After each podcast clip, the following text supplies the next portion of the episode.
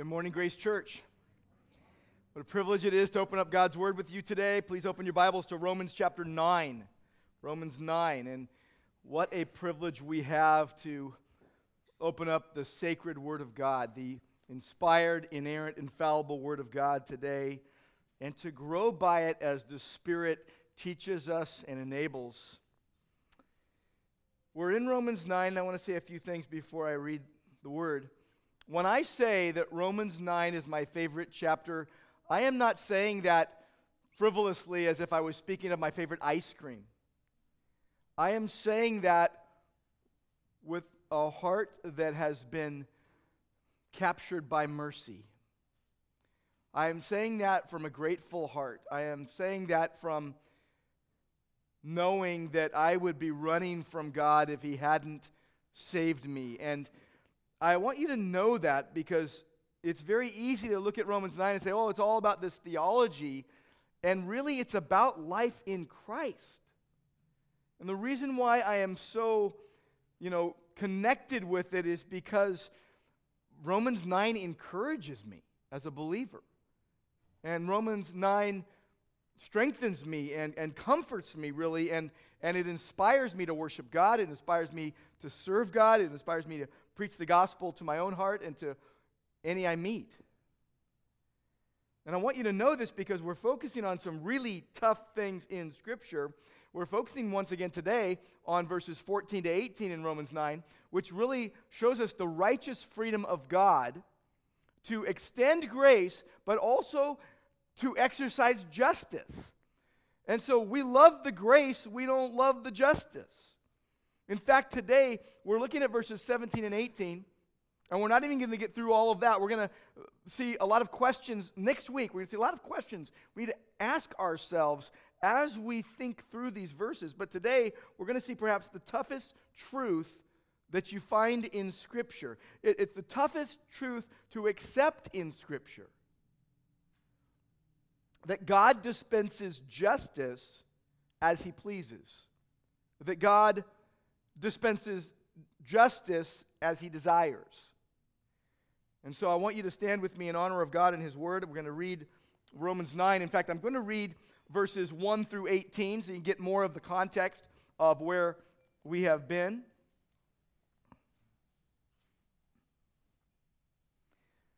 I am speaking the truth in Christ. I am not lying. My conscience bears me witness in the Holy Spirit that I have great sorrow and unceasing anguish in my heart. For I could wish that I myself were accursed and cut off from Christ for the sake of my brothers, my kinsmen according to the flesh. They are Israelites, and to them belong the adoption, the glory, the covenants, the giving of the law, the worship, and the promises. To them belong the patriarchs and from their race, according to the flesh, is the Christ, who is God over all, blessed forever. Amen. But it is not as though the word of God has failed. For not all who are descended from Israel belong to Israel. And not all are children of Abraham, because they are his offspring, but through Isaac shall your offspring be named. This means that it is not the children of the flesh who are the children of God, but the children of the promise are counted as offspring. For this is what the promise said About this time next year I will return, and Sarah shall have a son.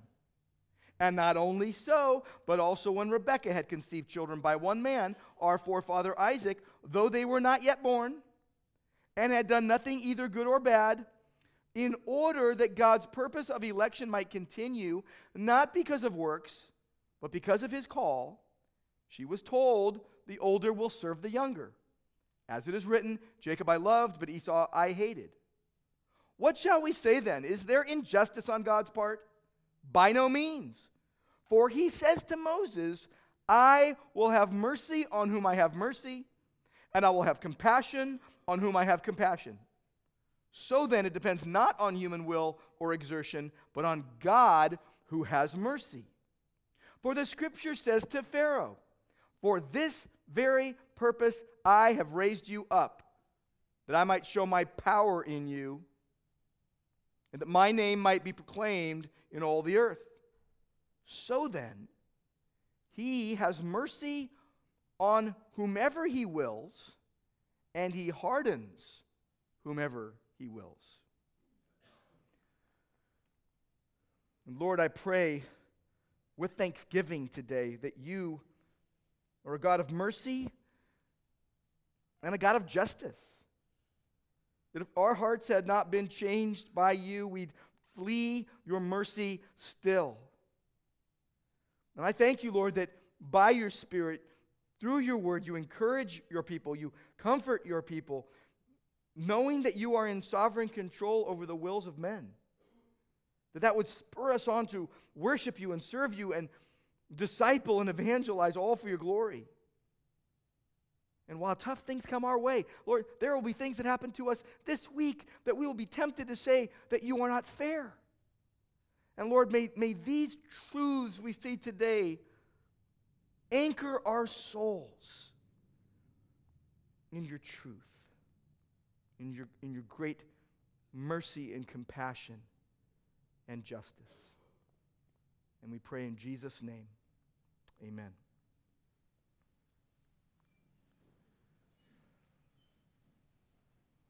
So perhaps the toughest truth to accept in Scripture is that God dispenses justice as he desires.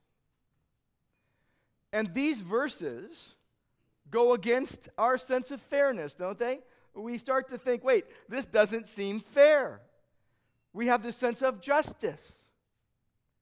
And yet we must admit that we are living in a time when justice has been largely confused and, and confounded and even co opted on the world stage that justice, by definition and application, has undergone quite a metamorphosis.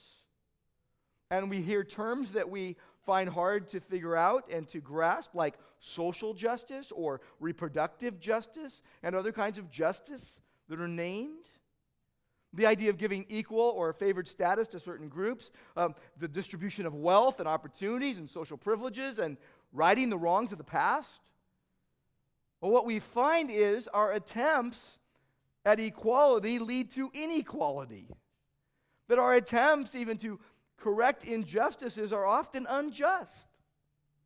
And you see this, if you want an example, just think of the painfully swift and unfeeling social media justice that happens every single day. Instant judge and jury.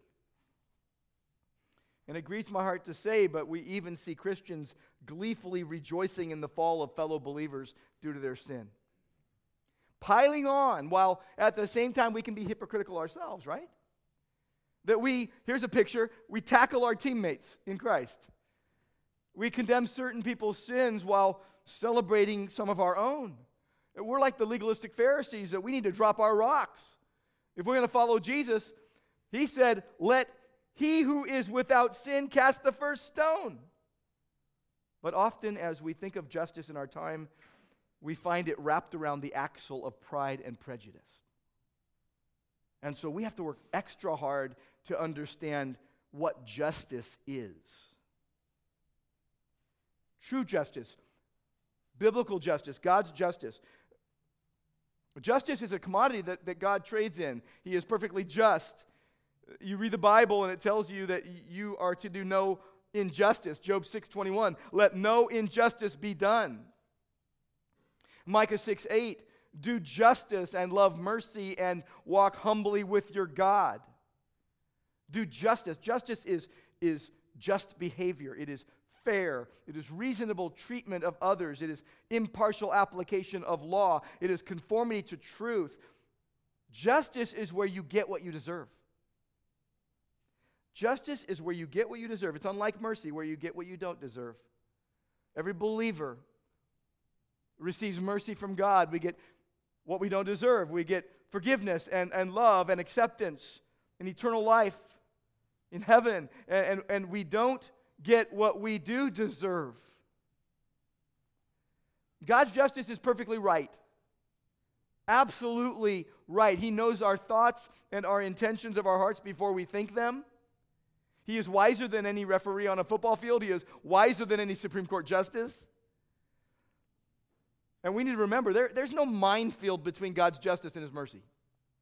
It's not like, whoa, I got to be careful because it's really dangerous in there. No, they are in perfect harmony. There's no minefield between God's justice and mercy. There are just things we don't understand or comprehend about the sovereignty of God. God is not confused. And so when you look at Romans 9:17, this kind of makes you go wow when you think about it. Here's what you see in Romans 9:17. Gospel glory through a vessel of wrath and an enemy of God. Gospel glory through a vessel of wrath and enemy of God. You just go, wow, how can that be? Now, let's talk about fairness and justice for a moment. If fairness is everyone receiving exactly what they deserve, we would all be spending eternity in hell paying for our sins. We've all sinned against God, Romans 3:23. All have sinned and fall short of the glory of God. We are worthy of eternal death. Romans 6:23, the wages of sin is death. So if we got what we deserve, we would all end up in the lake of fire. But God is merciful. God is good. The Father sent the Son to be the Savior of the world. He sent Jesus Christ to die on the cross in our place. Uh, believers never tire of hearing the gospel truth that, that Jesus took our punishment, that he took our sin upon himself, that he took the punishment we deserve, and in Christ, sin is punished. And that all who believe in him will be saved. That Jesus died for our sins and was buried and rose on the third day. And he ascended to the Father. And he is preparing a place for us. And he is coming back with blessing for his own. But we look around and we know not everyone is saved. We ask why? Why doesn't everyone believe? Why are there people all around us rejecting Christ? Why are there friends and neighbors and family members, even total strangers that we care about and, and we want them to know Christ? And there are billions, billions without Christ. And we ask why? And Romans 9 answers the question from the ultimate vantage point. God's vantage point. Now, if you've ever gone on a really high mountain, you could say, you know, I saw things on that high mountain that no human eye could see at sea level, right? I've been in the, uh, the Himalayas before. I've been in Kathmandu, Nepal. I was able to see things that I couldn't see from sea level here in California, right? Even this last summer, we were at Buck Rock in the Sequoias, and I climbed up this rickety staircase in the wind. And, and, and I got up to the top. I, I remember thinking, I did it. I didn't chicken out. I did it. I had my two younger daughters with me. I'm serious. And I got up to the top of Buck Rock. And there's this fire lookout station. And, and a, a ranger stays all night there for several days looking along the horizon to see if there's any smoke, if there's any fires. And we saw things, you know, it was a, it was a long staircase, uh, stairway, and it was, it was really steep. And we were able to see things in a panorama, panorama view that you couldn't see 250 feet below. But it would be foolish to say, I saw the entire world at one time. You're up in an airplane and you see all these things, you, but it would be foolish to say, I can see it all. Back in my children's pastor days, I used to write, uh, draw a, a picture for kids. In fact, I've used it with a lot of adults as well, where you say, Look, you want to talk about what you know and what God knows? So let's just say, so here's the day of your birth, and here's today, and here's the day of your death. And now you can draw a, a, a bit of a rectangle there, and, and what you know is from when you're born, you know, when you start getting aware. The other day I was kind of blown away because I was thinking of my, my youngest, uh, Sophia, who was born in 2003, and I'm thinking, all she knows is 2003 up till today. It's, it's wild, a wild thought, right? But here it is. And you draw that rectangle, and that's all you know from when you were born until today. But then you go, well, what does God see? What does God know? It, it's, it's over everything, and at every angle, He sees everything. And, and we think that we can give God advice. You know, there aren't many of us who are in danger of having too high a view of God. And so Romans 9 answers the question from the ultimate vantage point God's. He sees everything. Everything. Romans 8 culminated in this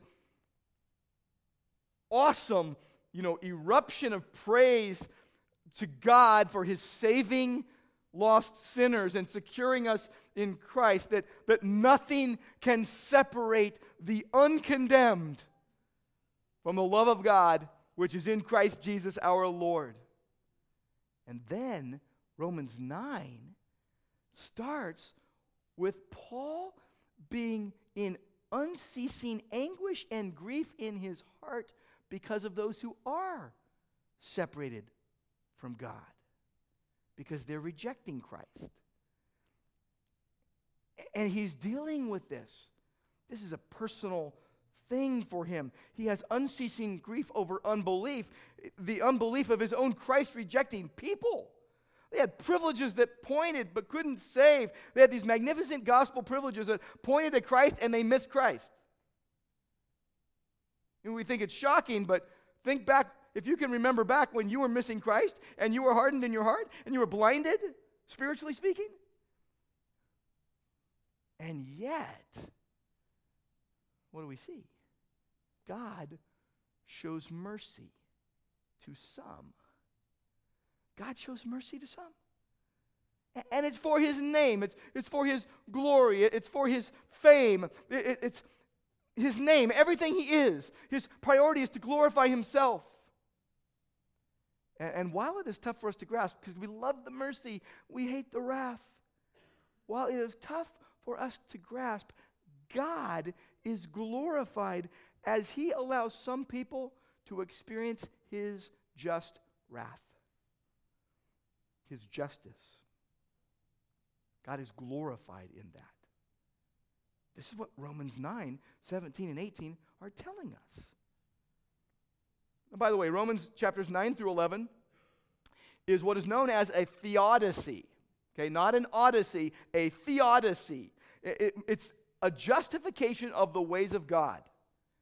God, the Holy Spirit, spoke these words so that we would know that God is working out his mighty, loving, gracious, merciful, kind, just purposes.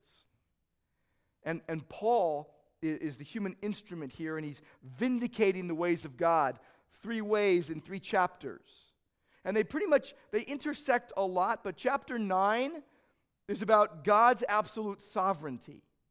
Chapter 10 is about man's moral responsibility. Chapter 11 is about God's ultimate purpose. And, and you see some of man's moral responsibility in chapter 9, but it really, really focuses on God's absolute sovereignty. You see God's absolute sovereignty in chapter 10, but it really focuses on man's moral responsibility before God. And chapter 11 talks about sovereignty and man's responsibility, but is really about God's ultimate purpose. And this is what we're seeing in these chapters. They're not easy chapters to read, they're not easy chapters to believe, they're not easy chapters to accept, but we must, for those of us who follow Christ.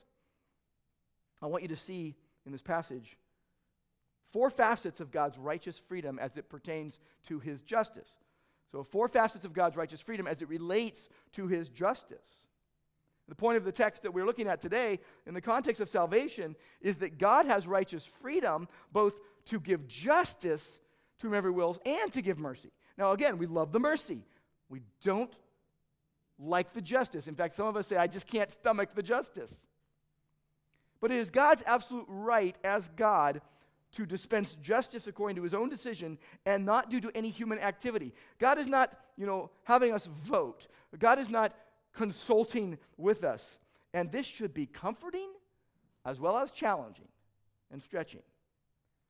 You look back at verses 14 through 16, and what you see that we learn from God's dealing with Moses, and it was really in that golden calf scenario when the people were egregiously sinning against God and being idolatrous, what we learn is that God has righteous freedom to give mercy and compassion to whomever he wills.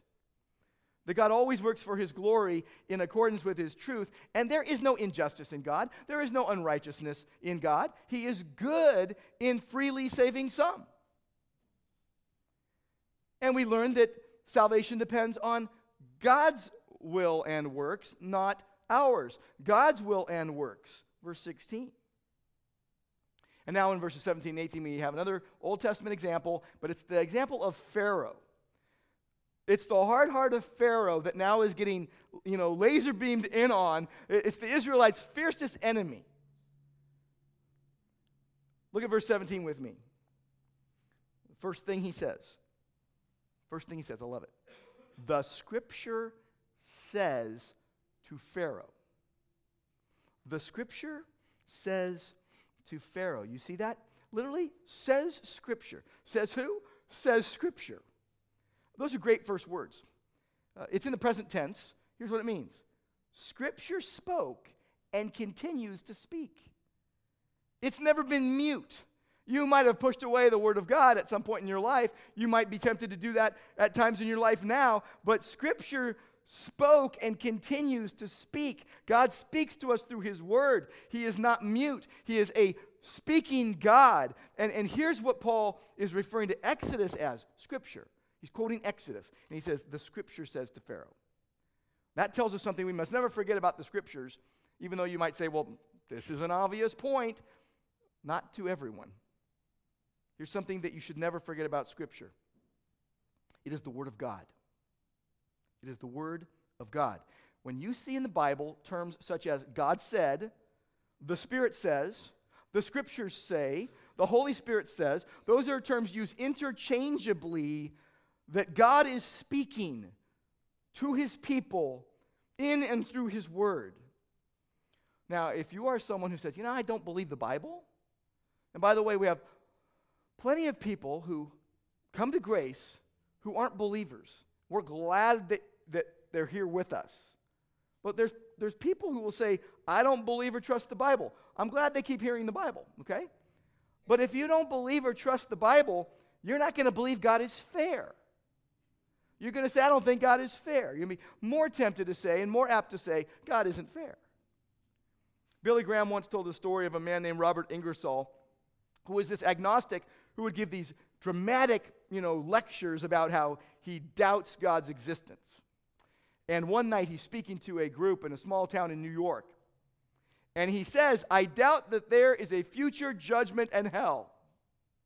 And a man stands up in the back and says, I sure hope you're right, Brother Bob. I'm counting on that. That guy's putting too much stock in Brother Bob's words. He says, you know, the guy says, uh, there's no future judgment, there's no hell, there's no God. And here's the thing this is human nature. We do not like to think of God in terms of wrath and anger and judgment. We want to think about all the things that make us feel good. I'm just like you. If I'm reading the Bible, I want to read the parts that make me actually feel good inside and go, wow, how encouraging, how amazing. This is great. We don't want to read about wrath. Romans 9:17, the scripture says. Let's set the context here a bit. The scripture says, verse 17, the scripture says, this is very interesting. Verse 17 is going back to verses 13 and 14. Okay, so it skips verses 15 and 16, and I'll tell you why. Verse 13, it says, Jacob I have loved, Esau I have hated. So the objection comes in what shall we say then? Is God unjust? Is he unrighteous for loving Jacob and hating Esau? So the answer is God forbid that either of those would be true. So verses 15 and 16 answers the question about loving Jacob. It's, is God unrighteous in loving Jacob and showing him mercy? And Paul now, in verse 17, is answering the other objection. Is he unrighteous in not choosing, not choosing Esau? How it was put, hating Esau. He wasn't chosen. And Paul is quoting Exodus 9:16, where God spoke to Moses and said, Here's what you're going to say to Pharaoh.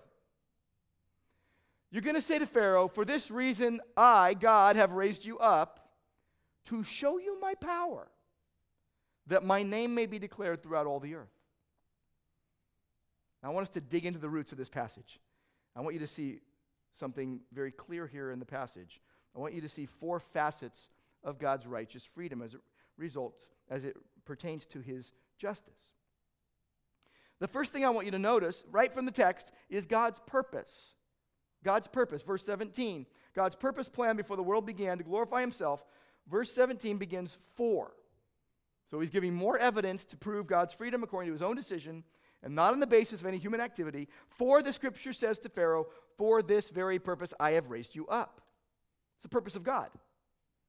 So he's given a quote from the Old Testament to prove that God does sovereignly choose who will serve his purposes and how. So, verse 17, for this very purpose. What God is saying is, it's my same purpose. It's for the same purpose I have. Now, God's purposes are his own, his plans are his own. Let's say that you want to build a new house. And you say, Yeah, I like this house over here. Let's get the plans for that house and build that house. And you go get, you buy the plans, and it's just like this other house. Or let's say you live in a tract and there's three houses in your neighborhood and they all, you know, just repeat them, right? Every one, two, three, one, two, three, one, two, three, and they just keep repeating the same floor plan. Maybe they might get creative and like flip the floor plan, right? But even so, uh, you use someone else's plans. This is how it is in life. We go, oh, I had this new idea. Well, you know what? Someone else has had that idea before. Okay, you've innovated off the idea, but you didn't come up with it from scratch. Here's God who comes up with everything from scratch. Again, he's not telling us, um, I'm going to do this. Are you guys okay with it? Let's have a vote and we'll count them up and we'll see who wins. No, for this very purpose, he's saying, My purposes are my own. God's purposes are his own. And he says, For this very purpose, I raised you up. Loaded, pithy term here, okay? It, it means I caused you to be alive. I gave you life. I gave you breath. I allowed you to appear. This is what God is saying when He says, I, I raised you up. I brought you forward on the stage of events. I created you, I gave you life. This idea of raising up, it, re- it, refers to bringing someone forward. This is the idea of God calling actors onto the world stage, the, the stage of human history. And so God raises leaders and countries to positions of prominence. This is why we should not be so quick to bash our least favorite public figures. God has raised them up. Sometimes He raises up really evil people, like Pharaoh. Pharaoh thought he was acting on his own free choice to do what he wanted. And, and what we find out here, what Pharaoh found out, he, he existed to serve God's purposes. He existed to serve God's purposes. I'm glad that we do not have an unknowing God that just gets surprised and just reacts to what happens. That, you know, somehow he doesn't know what's going to go down. We should be glad that God does not act in response to any external stimuli, that, that he is absolutely sovereign in his choices. This is what, this is what Romans 9:17 is telling us. And God is not capricious. He's not nefarious. He's not villainous. He is in no way unrighteous. What did Pharaoh do? Pharaoh's the evil one. Pharaoh makes the people of God his slaves and refuses to set them free. And why did he do it? Again, this is one of those hard things for us to accept. He did that because God decided he would. God consults no one. God needs no advice. He does everything from scratch. I love Job. If you, if you want to you know, read about God's righteous freedom, just read Job chapters 38 and 39. And, and I, love, I love the first four words of, of, of Job 38, verse 4. Where were you when? I love that. God's telling Job, you know, time out. Where were you when I did this and this and this and this? Were, were you giving me advice? Were, were you somehow a, a, ahead of me at that point? Where were you when? He's taking every escape route out. He's taking every self deterministic human thought off the table. And he's saying, you know what? You might think that, Pharaoh, you might think that your position or, or your actions were of your own free choice to accomplish your own purposes, but in reality, you were there to serve my purposes. For, for my name, the sum of the character of God. It was God's purpose, God's plan, God's destination, God's goal, God's ultimate aim.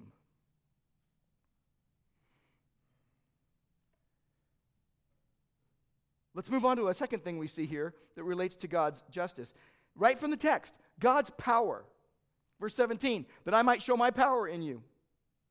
That I might show my power in you. Here's God's power put on display to display his greatest glory. He's going to show his power. He's going to demonstrate his ability. He's going to display his power. He's going to do a mighty deed. What we're finding out here is that Pharaoh existed as ruler of Egypt precisely for the purpose of displaying God's willingness and ability to save his people. Paul describes God's might as his power earlier in Romans. There's a connection between God's righteousness and his power, as well as his righteousness as both his saving power and his impartiality in judgment. This is the message of Romans chapters 1, 2, and 3. How God puts his power on display as he shows mercy and as he is just. Power on display. I just read the other day about a high schooler who squatted like 900 pounds. And it was like, wow, they broke the Texas record. It was a couple years ago. And then someone beat him, and I guess then they, they've squatted 1,025 pounds. This is a, this is a huge display of power. And, and here's the deal they do that like one moment, like, like let's, let's take them five seconds to do it, right? Wow, what a display of power. So here's God on the human stage, on the stage of history, at every point in time, displaying his awesome power. There, there's never a moment that his power is not on display. His, his power is on display continually in real time. And, and take for proof just the story of the Red Sea. Think, think about it. Every time someone reads the story of the Red Sea, they don't say, Wow, I'm going to name my kid Pharaoh. Well, Pharaoh, now there's a guy you want to emulate. No, everyone reads that and says, Wow, Pharaoh was evil, but God is so good. Wow, God saved his people from the horses and the chariots of Egypt, and the Red Sea, you know, came in on him, and you got the song that you sing and all that stuff. God is powerful, on display, and, and the Word of God stands.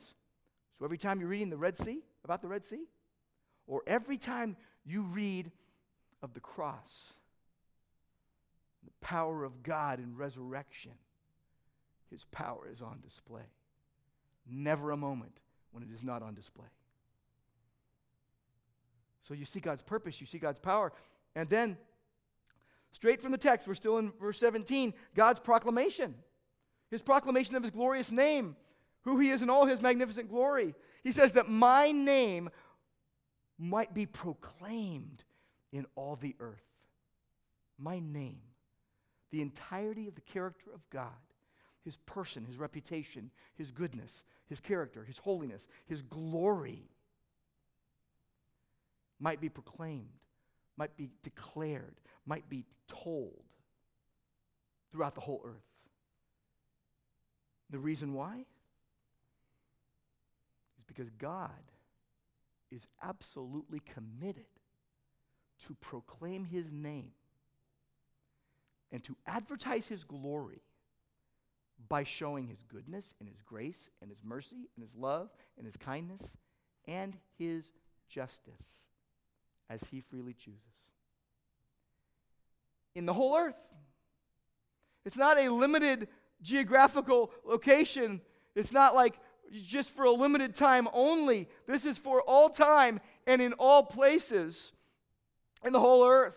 The totality of every person in creation. You think about how many people live on earth. As of 2018, it was 7,655,957,369. I do not know how they published that figure and got it so exact at that one moment. The, the, numbers are changing constantly. People are being born, people are dying. But God, in the proclamation of his name, advertises his glory not just in 2019, but in every moment of human history. There is never a moment when he is not advertising his glory. What is he selling you? The fact that he is good and just and right and pure and almighty and all knowing and all powerful. He advertises his glory, he, he publishes his glory, he's committed to proclaim his name. You watch the Super Bowl last couple weeks ago? You watched the Super Bowl, right? Uh, a lot of commercials on the Super Bowl. Some people say, I don't watch the Super Bowl, but I watch the commercials. You know, I, I've slept through, I always sleep through part of the Super Bowl and part of the commercials, and I hear about them later, but you can see them online, right? Guess how much it costs you? Guess how much it costs you for three, excuse me, 30 seconds of a Super Bowl commercial? How much does it cost you? You know.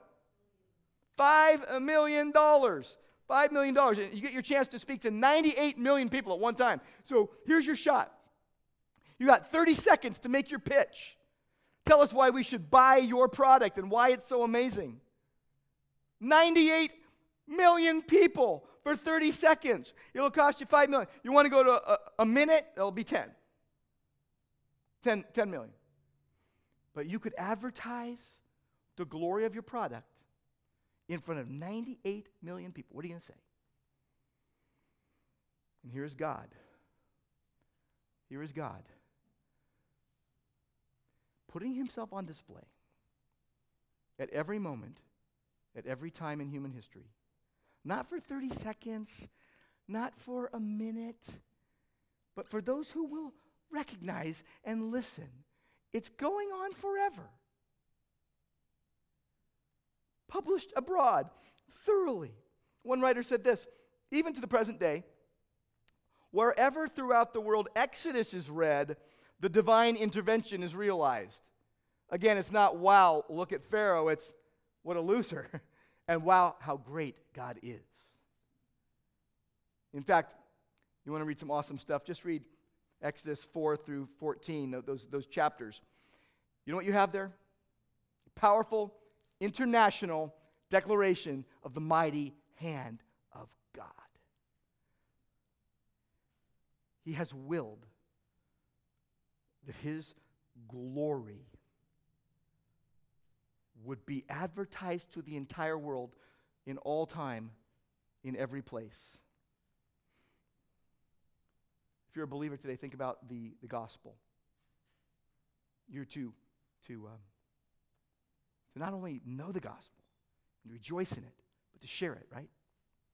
So here's God who has willed that his glorious gospel truth would be published to the whole world. That the ends of the earth would hear. That every Christian is sent to go and to speak and even to sacrifice for that gospel message. And what happens when you, when you, when you preach the gospel? What happens when you preach the gospel in your own heart? You, you, your soul is thrilled if you're a believer. What happens when you preach the gospel to to those who don't believe.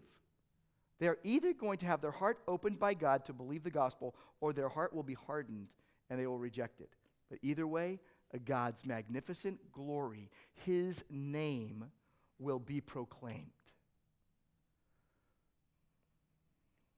Now let's move on to verse 18. Let's move on to verse 18. And you see God's prerogative, God's prerogative, dispensing mercy or justice as he wills. It's his choice, his exclusive right by virtue of rank. He is God all glorious. He's not asking us for our opinion. Verse 18 So then, therefore, the basic conclusion of both issues here he has mercy on whomever he wills, and he hardens whomever he wills. It is the hardening that is the stumbling block for so many. Maybe one of the, the most the most tough sentences you'll ever need to believe. God saves and doesn't save whomever he wills for the glory of his name. This is what Romans 9, 17, and 18 are telling us. The mighty act, and think about this the mighty act of God in freeing Israel from Pharaoh. You know what it demonstrated? Two connected truths. Number one, both Moses and Pharaoh were wicked sinners. They were both murderers, and they were equally guilty. They were equally worthy of God's wrath and eternal punishment. Both of them. And number two, Moses received mercy, Pharaoh received God's judgment. Why? Only because of God's sovereign will, his purpose, his intent, the plan of the ages. And by the way, you look at this last verse, verse 18. So then he has mercy on whomever he wills and hardens whomever he wills. When you see what wills means, it strengthens the argument. He wills. Let's talk about mercy. You know what that means? That God desires, that God enjoys, that it brings God great joy to have mercy. And then you read that he hardens whomever he wills. You know what that means? If he wills, he desires, and he enjoys, and it brings God great joy and glory to harden and make some stubborn and obstinate. Hard truth for us to accept. What do we see in Exodus? We see that God hardens Pharaoh's heart. What does it lead to? Pharaoh hardening his own heart. Difficult verses. You know, in verses 17 and 18 here in Romans 9, Pharaoh is this case study of how God's sovereignty is related to human responsibility. Exodus chapters 4 to 14, fascinating. Uh, on the one hand, you've got the Bible saying God hardened Pharaoh's heart, and then uh, at the next chapter, you got Pharaoh hardens his heart. But Exodus 4:21, the Lord says to Moses, "When you go back to Egypt, see that you do all these wonders before Pharaoh, which I have put in your hand, and I will harden his heart, that he shall not let the people go." When did God say that? He said it before he went back to Egypt. Now, 10 times Exodus refers to God's hardening Pharaoh's heart, and, and plenty of times it refers to Pharaoh hardening his own heart. And Romans is telling us God hardened Pharaoh's heart to fulfill his plan and to glorify himself. But also, you read that Pharaoh hardened his own heart. God tells Pharaoh, by the way, you're getting punished because you worked against my people. But it is God's prerogative. He gets to choose. Today, they're going to play the NBA All Star game, and LeBron James and, and uh, uh, Giannis. I can't say his last name, the Greek freak. That, that's what they call him. He, he's an amazing player. Both those guys are the captains, right? They got to choose whoever was going to be on their team. They just got to choose that. Or, you know, when you were a kid, you play a pickup game of football or something, and there's two captains, you get to choose who's on your team. Or let's just say you get jury duty and they, and they look at you and they put you there and they say, Do we want this person to be on the jury? They're going to choose you whether or not they, they like you know, what you're saying or not, and they're going to help the case and all that. Or let's say you're at the store and you're choosing fruit. Do I want this apple or that apple? Do I want this pear or that pear? I want this tomato or that tomato? Tomatoes are fruit. You're going to choose what looks best. You're going to choose what you like best. And here's what you've got in the economy of God a God glorifying hardening of Pharaoh. After the seventh plague, God tells Pharaoh through Moses why he made him Pharaoh and why he is hardening his heart. And think with me for a moment how patient God is with stubbornness. Uh, it comes from the same root as hardening, stubbornness of heart. He, he doesn't strike Pharaoh down immediately. Why? Why does he allow prolonged resistance? Because through that, it brings him a much more dramatic public display of his power and therefore a worldwide proclamation of the greatness of God when he says, That my name will be proclaimed in all the earth. And you learn the sobering truth that God can even harden people in a way that brings him maximum glory. That mercy, which we like, and hardening, which we don't, are his sovereign choice.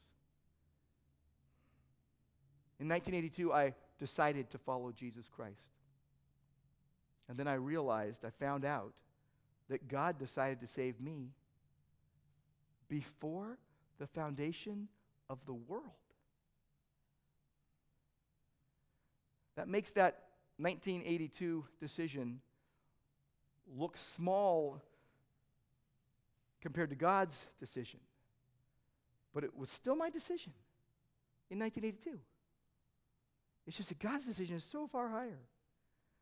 We decide to follow Christ, and God decides to save us far, far before we want to do anything. His decisive deciding comes first. He governs the universe. One person put it this way We will, as He has willed, that we will will. We will, as He has willed, that we will will. And we are responsible for what we will. And He has willed that we should will. And what is the Bible saying about hardening here?